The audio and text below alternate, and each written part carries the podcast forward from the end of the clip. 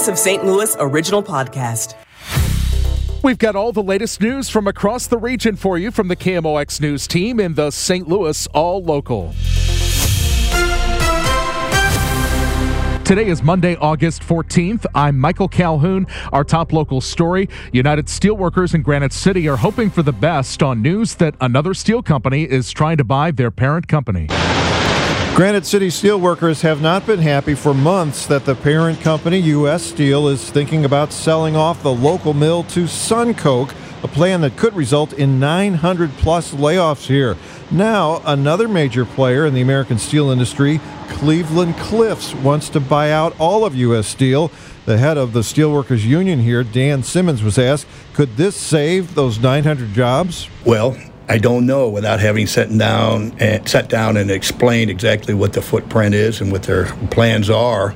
But uh, it could very well mean that the operation as we know it today would continue. U.S. Steel said no thanks to Cleveland Cliffs' initial buyout offer, but Simmons says there will likely be more talks and other offers. Kevin Killeen, KMOX News. And late word, another American steel company, Esmark, is now offering to buy U.S. Steel for $7.8 billion compared to the Cleveland Cliffs offer of 7.3 billion.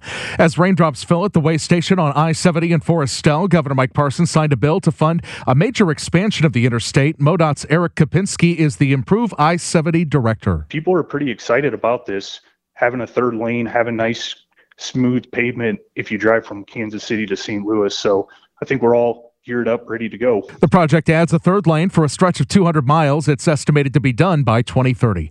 The governor of Illinois is explaining why he vetoed legislation to lift the moratorium on building new nuclear power plants.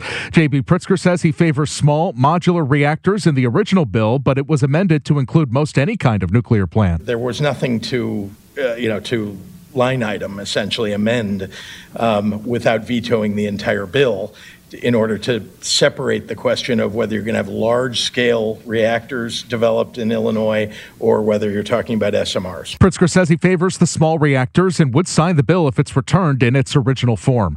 Last week's ruling by the Illinois Supreme Court upholding the state's law banning assault style weapons is causing a stir among gun rights advocates. Madison County State's Attorney Tom Haynes says going after assault weapons is not about reducing gun violence. I mean, the vast, vast majority of, of crimes that are committed in the United States of America and in Madison County and in St. Louis are committed by weapons that are already illegal under current law and that they are not assault weapons. He thinks that'll be addressed when a separate federal lawsuit works its way up to the U.S. Supreme Court. A gas station in North St. Louis has removed a display of cigarette lighters shaped like assault rifles after an alderman complained it could promote violence.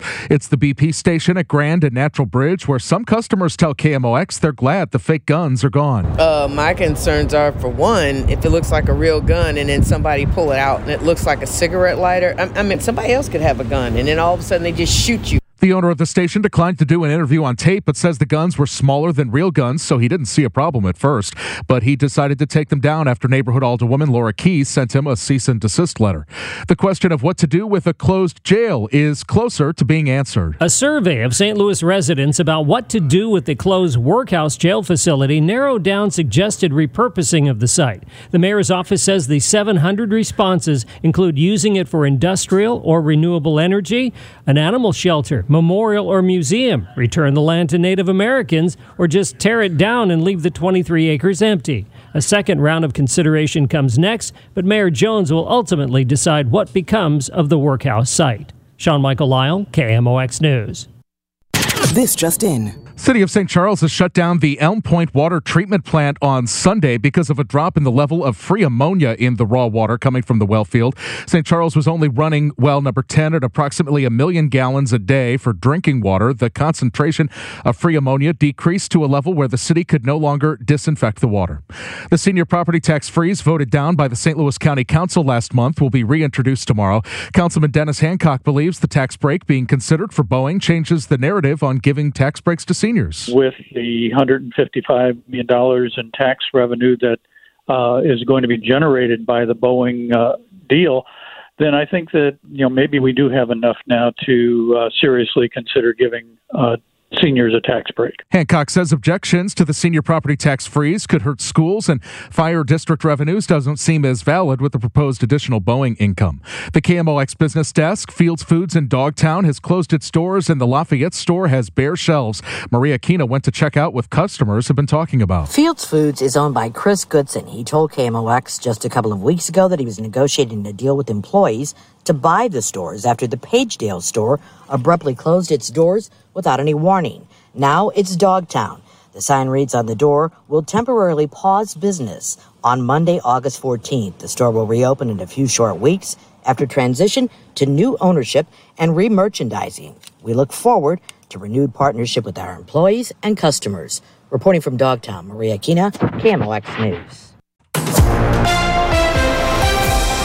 As the news continues on KMOX. When the news first happened, I was devastated, but I, I always hoped that we would stay open, and I was determined to help make sure it was open. That's Rosati Kain Jr., Nora Scobie talking about getting the news. Her high school would be closed by the Archdiocese, but Rosati Kain Academy starts a brand new school year as an independent high school now. Well, we are really excited that we have 125 students to start the school year this fall. First day is on Friday. Rosati Kain Academy President Maggie Sullivan says in some ways the threat of closure was a blessing in disguise because it galvanized alumni and students and caused what she calls a renaissance at the school.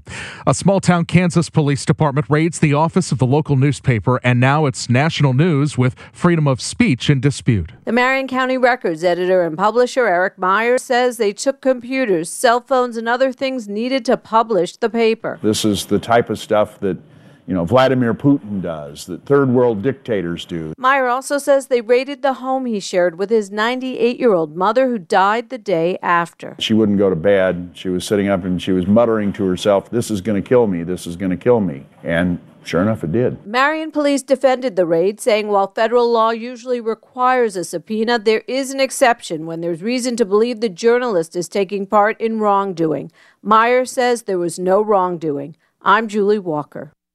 KMOX goes in depth. Those in Hawaii say with the power out and cell towers inoperable, broadcast radio is how people were able to get life saving information.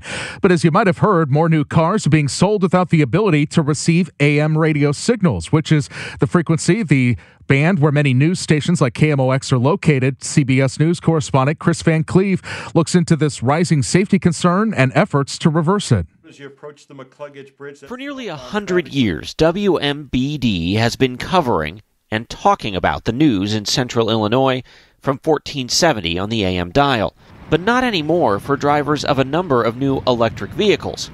A host of automakers have pulled AM radio tuners from their cars, saying the EV batteries can interfere with reception. It's no coincidence that the first two letters of America are AM. They've been around a long time. Greg Batten is the Greg in the Dan and Greg show, heard mornings on WMBD for nearly 20 years. I'm not worried that we can't adapt to those changes, but it doesn't help when you yank away a few million radios and say, well, those folks can't listen to you ever. He was there when a vicious EF4 tornado tore a 46 mile path through Washington County, Illinois, killing three and injuring 125, while causing 800 million in damage and sending debris as far as Chicago.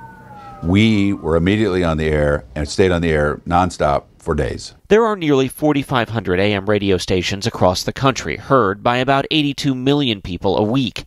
The AM signal tends to reach further than FM radio, often stretching deep into rural America. It is typically home to news and talk radio. If you take away the AM radio from cars, what does that do to your business? The quick answer is I mean, it could be disastrous to our business, no question. During a hearing on Capitol Hill, the first responders argued AM radio serves as the backbone of the nation's emergency alert system. Our belief is that AM radio is a critical source of information to our citizens during a crisis.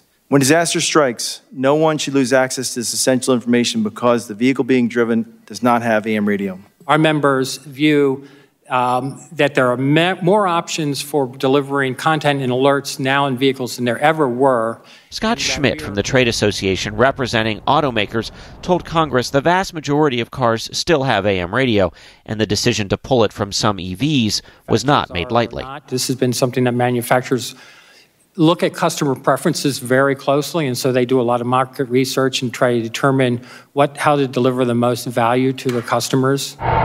But that drive to tune out AM radio is prompting unusual bipartisan agreement between the very liberal Senator Ed Markey and the very conservative Senator Ted Cruz. You know, it, I, am pretty sure that's a, one of the signs of the apocalypse. Kidding aside, they are now co sponsoring a bill to require AM radio stay in vehicles. If Elon Musk can brag that he can send rockets into space, that he should be able to figure out how to keep AM radio in passenger vehicles. AM radio is, is, is the lifeline to people who are in crisis, so it's an integral part of keeping Americans safe.